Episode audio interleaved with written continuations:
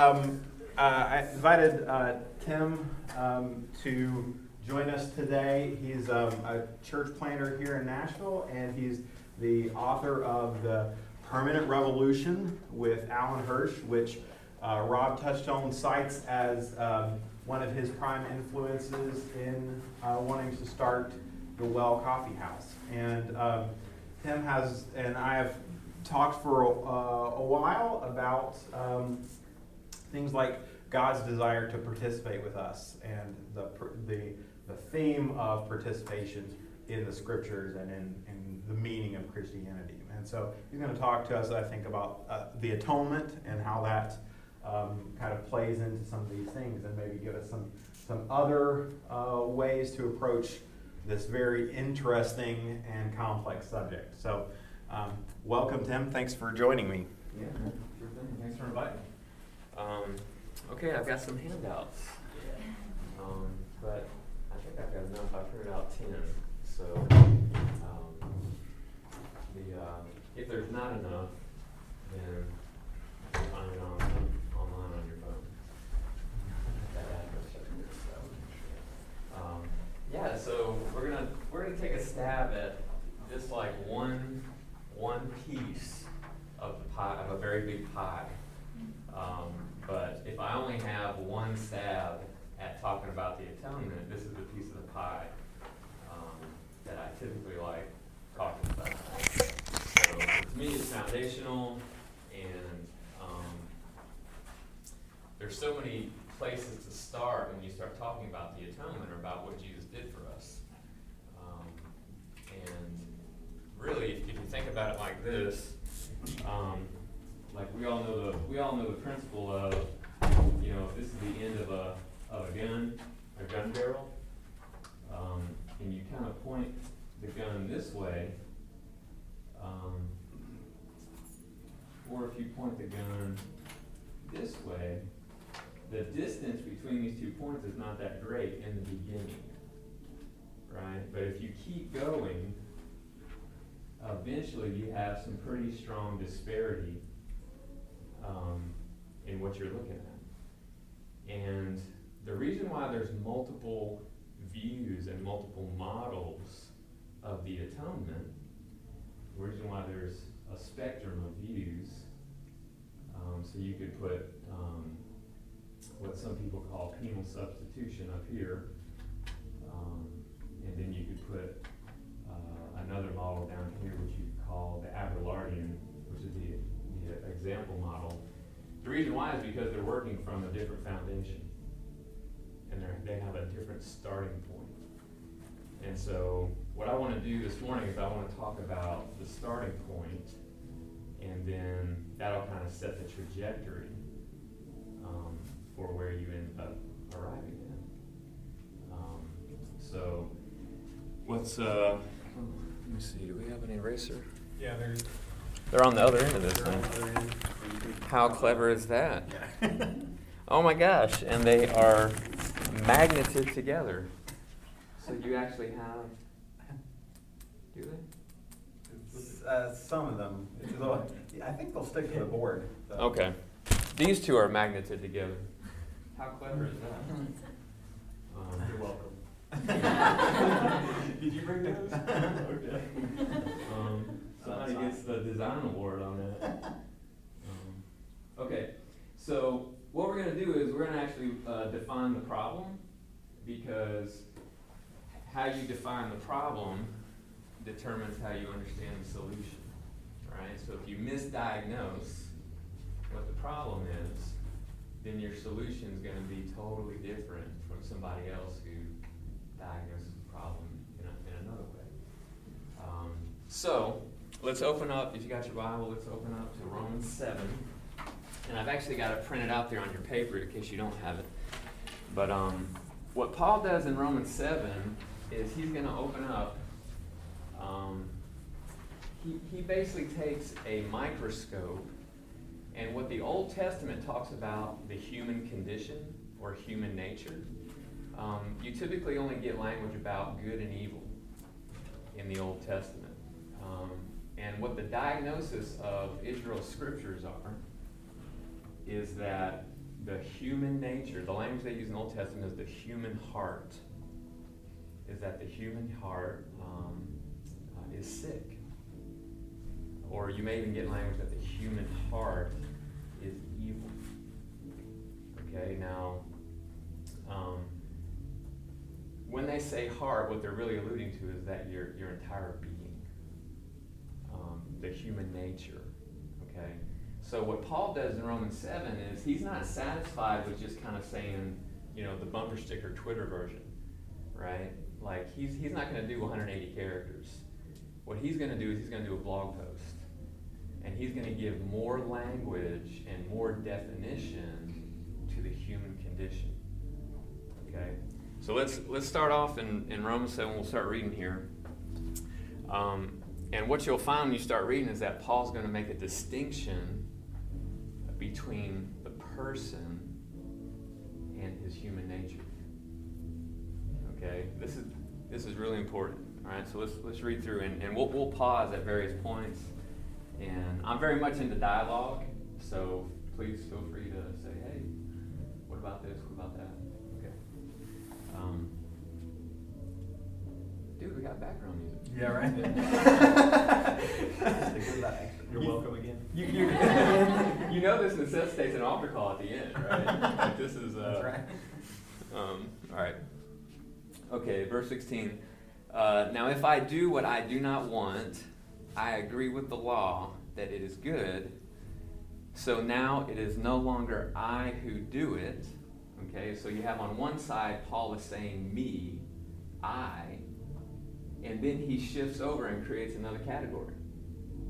It's no longer I who do it, but sin that dwells within me. Okay, now, you know there's a difference between sin, like the best way we could probably write this would be, um, there's a difference between sin and sin or sins, right? Sin in Romans predominantly is a power.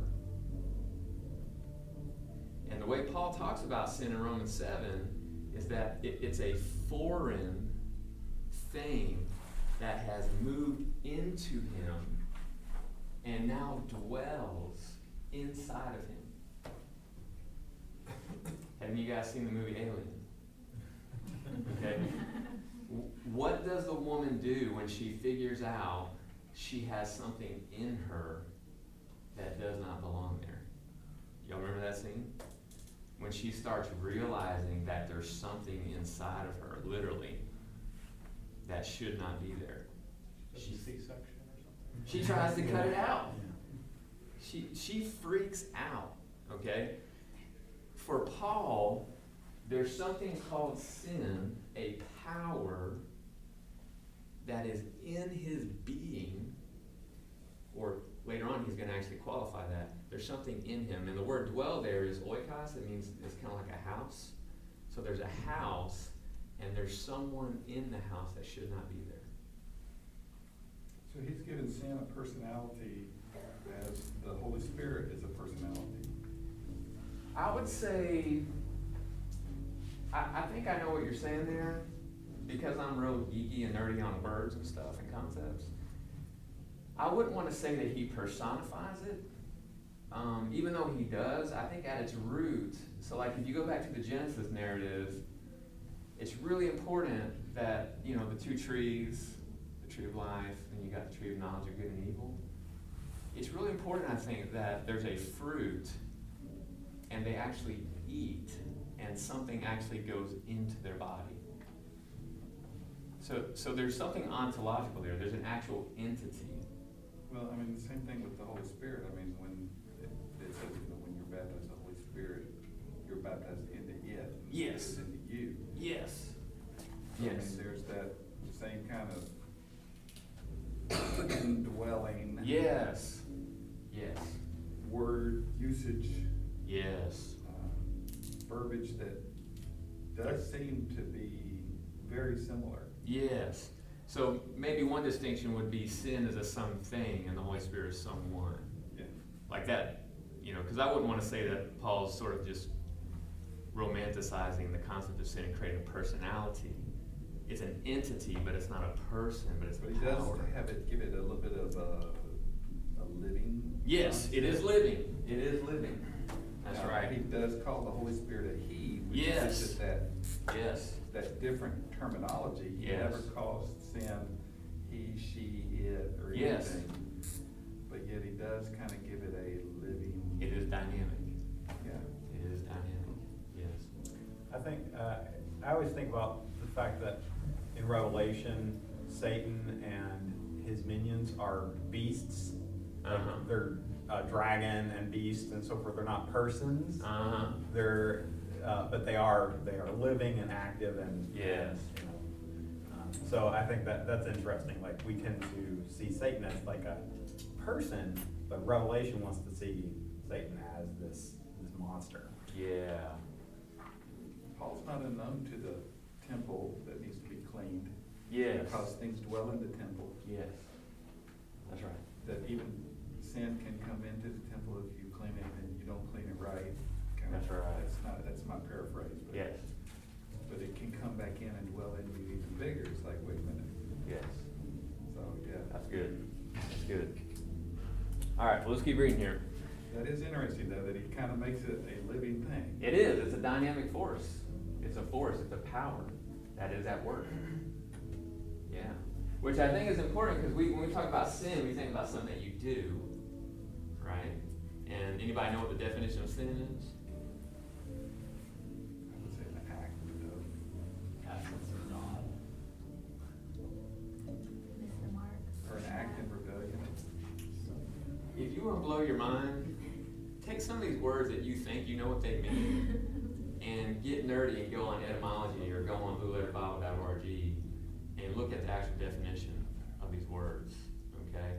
The word sin is, in the Greek, is hamartia, and it's actually a secular word, and all it means is to miss the mark. It's from the word of archery. That's all it means.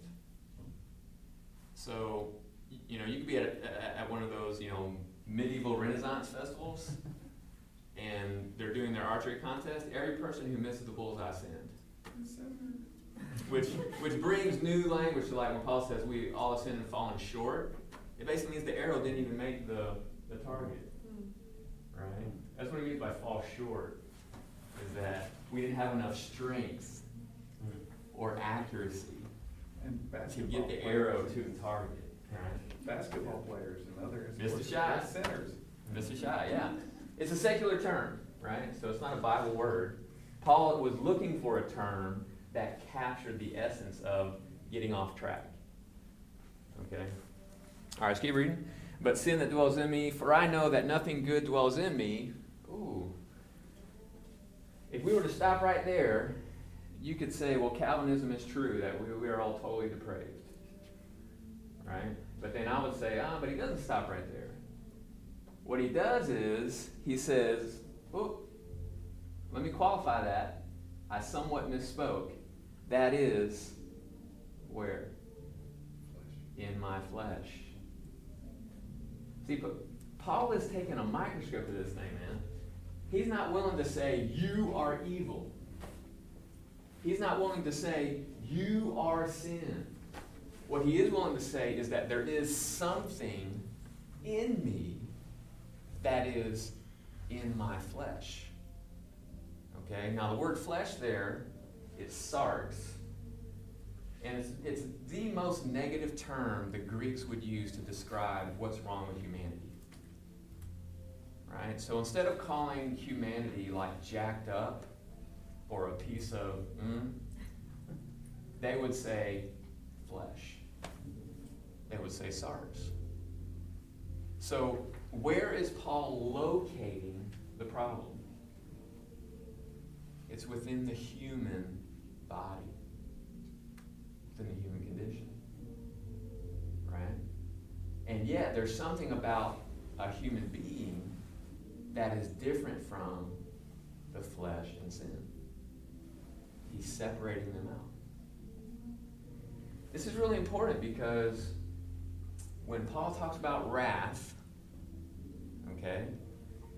Wrath is never directed at the person. It's always directed at the corrupted human nature. So, for example, when a surgeon operates on a cancer patient, the surgeon has wrath. The word wrath means passion. It means passion against. Okay? It's actually where we get our, our word orgy from, um, which kind of captures the actual act of the sexual orgy, but then it also captures the after effect of the sexual orgy, which is oftentimes over married people in orgies. And the wrath against would be the after effect of that orgy, whether it be violence after the orgy. Right? So what, what Paul's saying here, what Paul is allowing us to see, is that God's wrath is like a, a doctor operating on a cancer patient. His wrath is against the cancer, but the only reason why he's against the cancer is because he loves the patient. So wrath is actually an expression of God's love. Just like the woman in the movie Alien, he wants to cut out the thing in us that's killing us. He wants to do surgery, which is why he often talks about circumcising the heart, cutting away a part of our nature. Is that where, like, the if your eye causes you to sin, cut it out? Somewhat, somewhat doing surgery. Um, I mean, I would say the, I would differentiate there somewhat and say that that is talking about the actual instrument, which would be the symptom. And that God actually wants to go into the source, which is on the Sermon on the Mount, he deals with the heart. He diagnoses the heart as the problem. Um, all right, let's keep reading. For I have the desire to do what is right, but not the ability to carry it out. For I do not do the good I want, but the evil I do not want is what I keep on doing. Now, if I do not, if I do what I do not want, and he shifts gears, it is no longer I who do it, but sin that dwells in me. Now, this kind of stuff makes us really uncomfortable because this is this sets up that scenario where we confront someone and we say, why did you do that? And, and what is their response? It wasn't me. It was my flesh. Right? So where does accountability come in when you start parsing this out? When you start saying, it's not me, it was my flesh. Right? This is this is why Romans seven is so controversial um, in diagnosing the human condition. And you can compare some of this to addiction, too, because some people say that the addiction is separate from the person, that they do not do what they want to do because of the addiction. Yes. And there's, you know, if you read it literally, that's what he's saying. That yes. There's no blame. But he goes on, of course. That's right. That's right.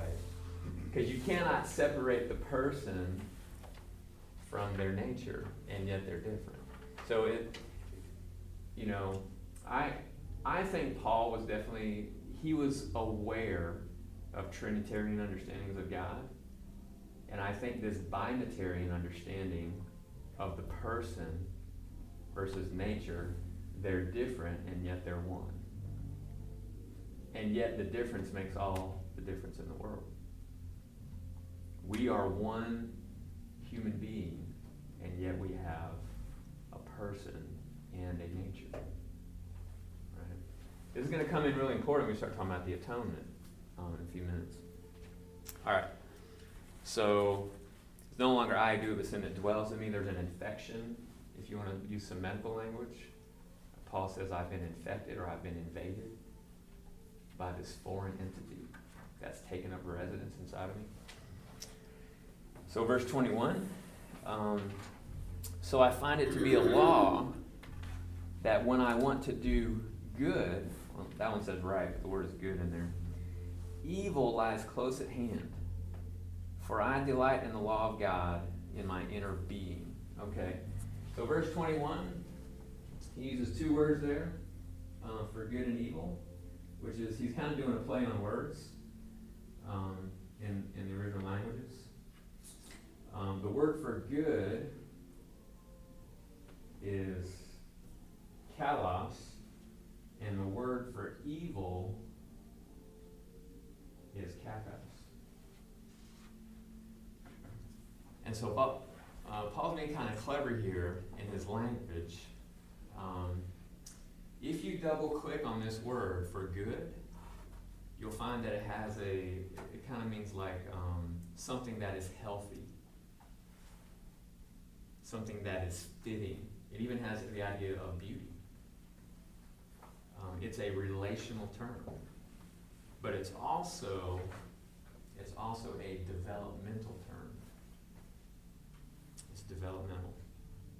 To be good means that you are functioning properly. You are healthy. You are fit.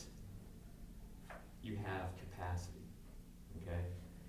Evil is actually the very opposite of that. It carries the idea of being unhealthy. It even carries the idea of sickness.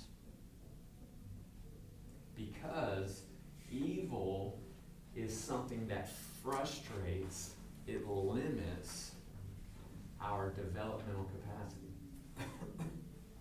Like a child. Somewhat. Well, and this kind of, to me as a parent, I see a child wanting to please dad because that's what they really want in their inner being, to please their father, yes, or their parent. But yet we all, especially parents, know that children don't always make that choice because whatever, you know. Yes. Because there's, I don't know why I did it. Why did you smack your sister? I don't know. Yes. I'm not saying that's evil that made them smack their sister, but yes, you know, the comparison there to me is very similar because in their heart of hearts, they want mom and dad's pleasure, and they really delight in mom and dad. Oh, you're such a good. Yes. Just like he says here, you know, in my inner being, I delight in the law. I love not pleasing my parents. Yes. You know. Yeah, one one way to think about good and evil in a developmental way is that it's not evil for a three-year-old to act like a three-year-old, right? Like you don't say, oh, they're evil, right? Well, they're three years old. But it is undeveloped. It is evil for a thirteen-year-old to act like a three-year-old. Or to consciously make a choice that they know isn't what, you know, that that that, that underlying thing, you know. To me, it's also not evil for a thirteen-year-old to do it because developmentally a thirteen-year-old is not developed. A thirteen-year-old still has things going on in their life, in their brain chemistry and all that, that make them make wrong choices too. I mean, that's one of the things they... That's a, that's a whole nother discussion, actually. But I mean, that, that whole... Well, I got fifteen minutes. All right, let me keep going. Yeah. All right. Um, okay, verse twenty-one. We're going we're gonna to have to fly through here, okay? Um, well, this is a hard... I think the tough passage. Yeah, yeah, of course.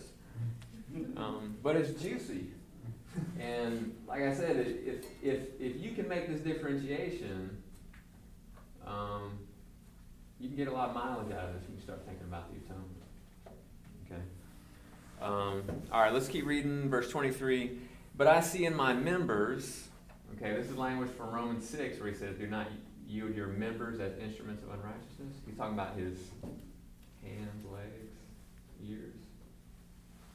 I see in my members another law waging war against the law of my mind and making me a captive to the law of sin that dwells in my members. Wretched man that I am, who will deliver me from this body of death? Thanks be to God through Jesus Christ our Lord, so that I myself serve the law of God with my mind, but with my flesh I serve the law of sin. Ooh. Now, if you notice... For, um, There's a picture of a human body on your paper. This is very strategic. Because when we typically talk about the atonement, what we tend to say is, some people don't say it explicitly, but this is what they mean. There was, here's God, the Father, here's us, and here's Jesus.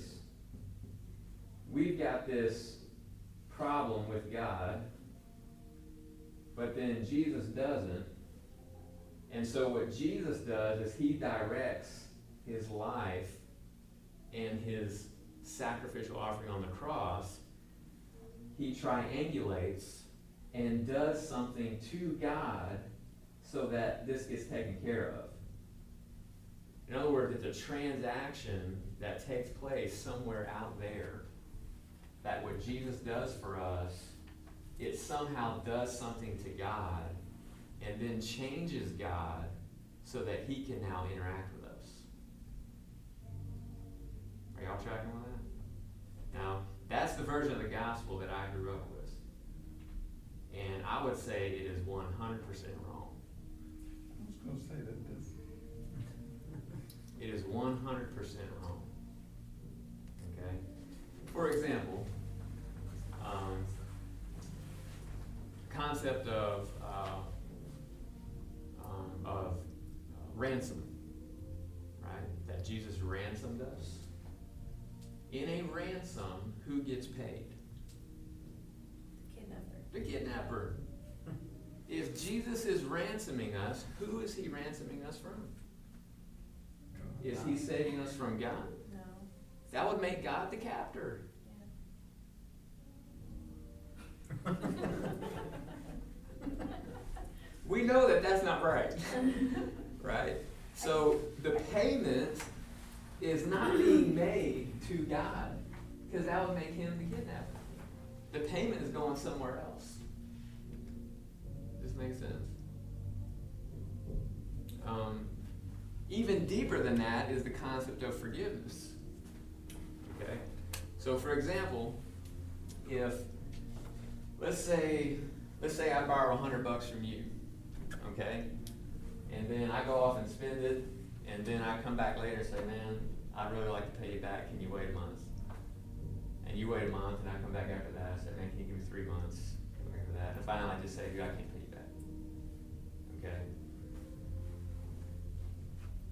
If you forgive me of that debt, do you ever get paid? The definition of forgiveness is that you don't get paid. Right? When God forgives us, it's not because he gets paid by Jesus. That's not forgiveness. That's called, I still get paid. I just got it from somebody you made a deal with. Right? It's not forgiveness if you get your money. See, the, the, this is this is really important because it changes the way we see God and how he sees us. If Jesus gets God off of our back, that makes Jesus the bully on the playground. The vengeful. The vengeful God. All right. So let's let's look at Romans eight, verse three, and we will we'll wrap this thing up real quick like. Um, In Romans eight, verse three, it says that for God has done what the law, weakened by the flesh, could not do by sending his own Son in the likeness of sinful flesh. What kind of body did Jesus have? Did he have the same kind of body that Paul had in Romans seven? Did Jesus have sin dwelling in his flesh? Yes. Yes, he did. Yes, he did. He had the power of sin dwelling in his flesh, just like Paul. What makes Jesus different from us is that Jesus condemned the sin in his flesh. Okay, well, what does that word condemned mean? This is what con- the word condemned means. It's the word katakrina, and the word kata means to throw down, and the word krina means to separate. That's what condemn means, to separate and to throw down. What did Jesus do with the sin that was in his flesh? He separated it from himself. In other words, he resisted it. He overcame it. He overcame it. He threw it down. He resisted it.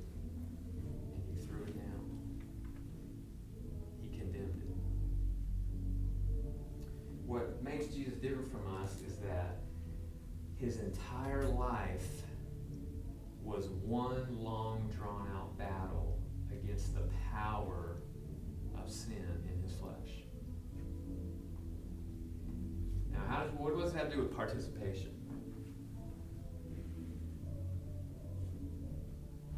God sent his Son into a human body that had sin dwelling in it. He, the, the same battle that Paul talks about going on inside his body, Jesus entered into that battle. He stepped into the middle of the battle. Which means once you step into the battle, it's no longer theory, it's no longer concept and idea, it's do or die. So when Jesus went into the womb of Mary and a baby came out, the battle was on. And if Jesus did anything to compromise his victory, he would have compromised the atonement. Now, I've got several verses down here at the bottom. There's a guy in the third century named Gregory of Nazianzus, and he says, He's famous for this. He's famous for a lot of things, but he says the unassumed is the unhealed. Now, another another geek moment about Bi- a Bible word, the word salvation. If you double click on that word, it means healing. It comes from the Greek word sozo, soterion, soteriology, sozo, healing. That sounds a lot like good, doesn't it? That sounds a lot, a lot like the opposite of evil. What Jesus does is he makes contact with the disease. He enters into the human body, into the human condition, and throughout the whole course of his life, he's healing his human nature. He's taking responsibility for uniting his divinity with his humanity. And that union between his human nature, his corrupted human nature, and his divine nature, something's got to give. Something's gonna, something's gonna move the other. And what Jesus does his entire life is he moves his human nature and he heals it. Now, so that, that first C there is uh, communion. That when John says, and the Word became flesh and dwelt among us, we beheld his glory, only, the only begotten of the Father, full of grace and truth. What he's saying is, is that divinity is making contact with the problem. Literal contact with the corruption in human nature. Um, the second C is, uh, is converted. So what is Jesus doing with his human nature? He enters into communion with it through incarnation, and then he starts converting it. Um, when Luke says that um, that Jesus grew in wisdom and stature and favor of God and man, that word grow there is prokapto, and it was used in two instances.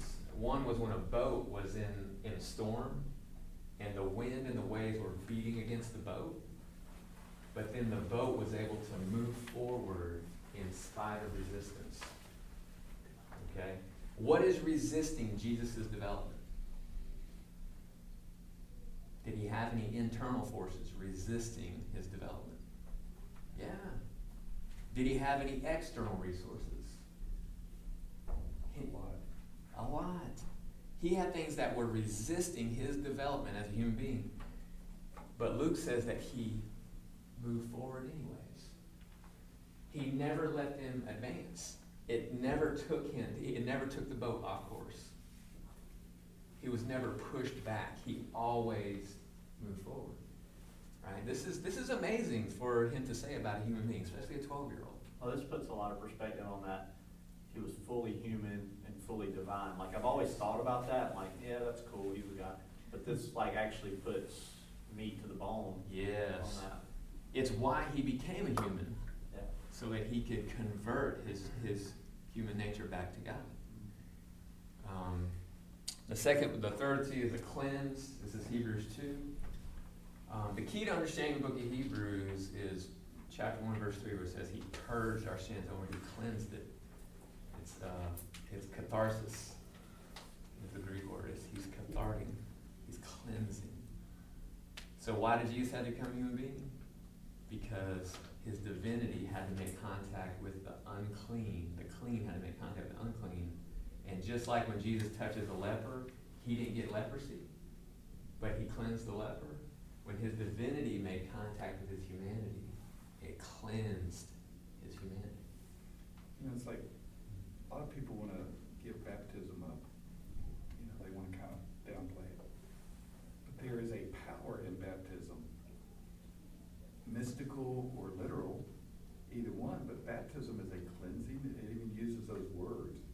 A washing, and you know, it's kind of interesting that these kind of things give more credibility to that mystical power that kind of comes with baptism, and a literal one that people can see, because sometimes people are not that bright. So baptism gives them that chance to see a washing. They can understand that simple act of a washing. You know, you're. You know, it's kind of that thing. It, it, it's it's always, baptism is not just a literal thing where you go down in water. There's a kind of thing that happens, and the Bible alludes to it repeatedly. That there's a, you know, this washing. It is a. It's where you come into contact with blood. It's like, well, you know, there's that blood. There's a, all kinds of things that go with baptism that's not literal. Mm-hmm. And we focus a lot. I want to. Ri- I want to ride that with you, but I'm gonna have to. Yeah. Do you mind if I keep rolling here? Because um, that's gonna take us way off track. I mean, I mean it's just that, that, that concept is baptism is not just literal. I'm hearing you. Yeah, but in order for us to dig into that, no, th- you go ahead. That's fine. Yeah. All right. So the last C on there is um, is cured, and it's the idea that. Um, When God raised Jesus from the dead, he actually changed his human nature into a glorious human nature. Uh, he, he magnified it. He transformed it. Okay? So what, what this means is that right now, there is a human being in a human body sitting at the right hand of the Father. And his humanity, his human condition is completely healed. Completely transformed. Now, why does that matter? Because what the Spirit does, because the Father, Son, and Spirit are one, and you see this later on in Romans eight where he talks about the Spirit of God, and then in the next sentence he says Spirit of Christ, and then in the next sentence he just says Spirit. He's doing a Trinitarian understanding of the Holy Spirit. Right? So what the Holy Spirit does is the Holy Spirit takes what belongs to Jesus, his new humanity, and he shares that with us. That's, that's why the Holy Spirit is so important to our understanding of the atonement. when you understand the atonement or the gospel as something happening between Jesus and God to get God off your back, it's a purely legal, judicial understanding of the atonement. And you don't need the Holy Spirit for that. All you need is somebody in a court somewhere to say, you're forgiven. Well, if you tell your kid not to go into the medicine cabinet or like the cabinet underneath your sink and not to drink the Clorox out of the Clorox bottle, if your kid goes under the sink and drinks that bottle, what good is it if you say to your kid, I forgive you for doing that? It's not fun. Okay, you forgave him. What are you going to do now? He's got something inside of him that is, is going to kill him. Right? So what, what Jesus does, he doesn't just deal with forgiveness. He deals with the human condition. He comes and changes human nature in his own body. His own human body is changed. And the Holy Spirit takes that transformed, life-giving humanity and he shares that with us through the Holy Spirit. But it's a down payment, right? Which means it's not the full payment. It's a deposit, which is why you still die. But you also experience life now before you die.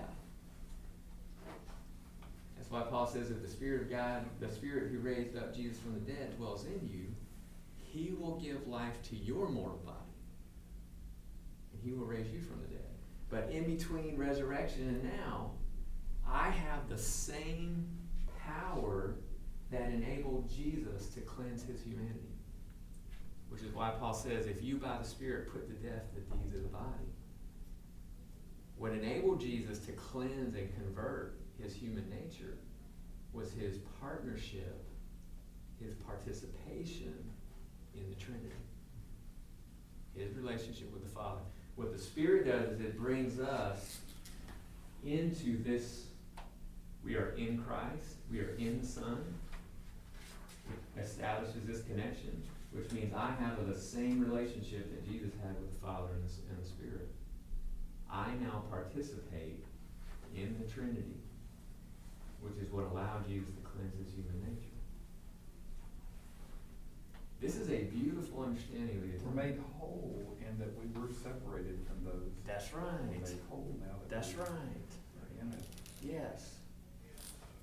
Now, you can talk about this. This is why I'm so jazzed about this. Number one, this is how they talked about the atonement in the first three centuries of the church. Right? Irenaeus, he became what we are so that we might become what he is. You don't get penal substitution until sixteenth century. Now, Augustine laid the groundwork for it in the mid-third century, but even he didn't fully develop it. You don't get it until Anselm, in the fifteenth century, and then Calvin in the sixteenth century. I can share this with someone without ever having to make them feel guilty. Because everyone will agree there's something wrong with human nature. And if you disagree with that, you haven't been watching the news. I can share the good news of Jesus with someone without having to convince them that they're guilty. But they will end up owning a part of their nature. There's something not right there. There is injustice in the world. Right? I'll stop. I'm, I'm assuming I'm out of time. Yeah, I think we're I think we're at the, at the limit there a bit. Yeah. Yeah, that's Uh, that's great. Thanks mm-hmm. for doing that. Yeah. Yeah, yeah it's. Uh, okay. I'll have to listen to that one again.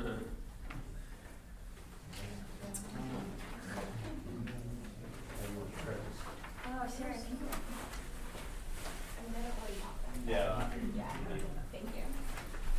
Thanks for coming today. Yeah. I'm Kyle Creamer. I did a. Uh, inner city thing was a long time ago. No way.